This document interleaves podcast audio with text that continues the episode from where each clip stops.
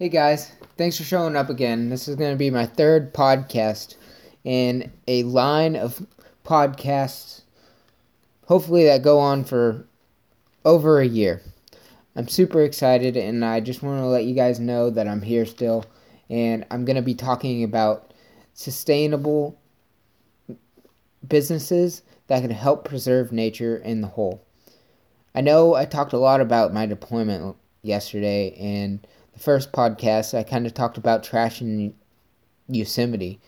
But now I kind of want to flip the page a little bit. Something that happened yesterday. I thought it was hilarious.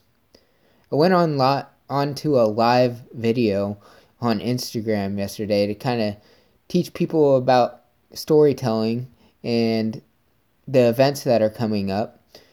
Uh, one of my mentors, Russell Brunson, is going to be doing it, so I thought uh, I should share it on this live video. And while I was shooting this video, I was outside my house in the wood line and everything. Just kind of, you know, being in my little zone. I, I love being out in nature and noticing that it's clean and taken care of.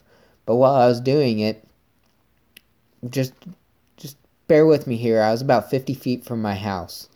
And I was I was being loud and excited and everything about it just talking about this different this uh, event that's happening, and towards the end of it, all you hear is this guy in the background, and he's like, "Hey," and he starts cursing at me. He's like, "Hey, what are you doing?"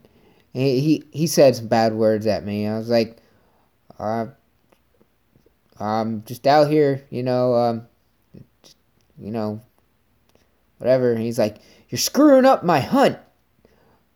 Oh, oh, I, I, I'm sorry. he's like, hmm, well, I'm, I'm pretty sure you're not. I never saw the guy. I just thought it was hilarious this is happening in front of me because I'm ta- trying to talk to people about storytelling and all in all my grand my grand scheme in life is to try protecting nature. And here comes this guy that out of out of the middle of the woods saying, Hey, you're screwing up my hunt. You know this is hunting land, right? And I just had to sit there and laugh because I I really thought it was funny that I was trying to do something good to change the world and, you know, teach people. And here's this hunter 50 feet from my house. I might have been in the wrong a little bit. It's obviously hunting season, but I, I don't know if it should have been that bad.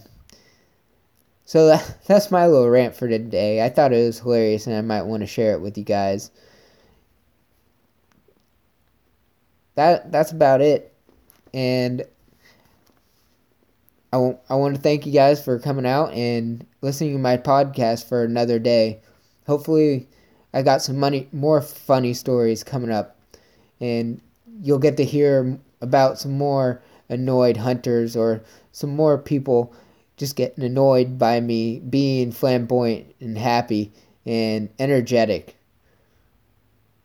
Until next time, have a great day.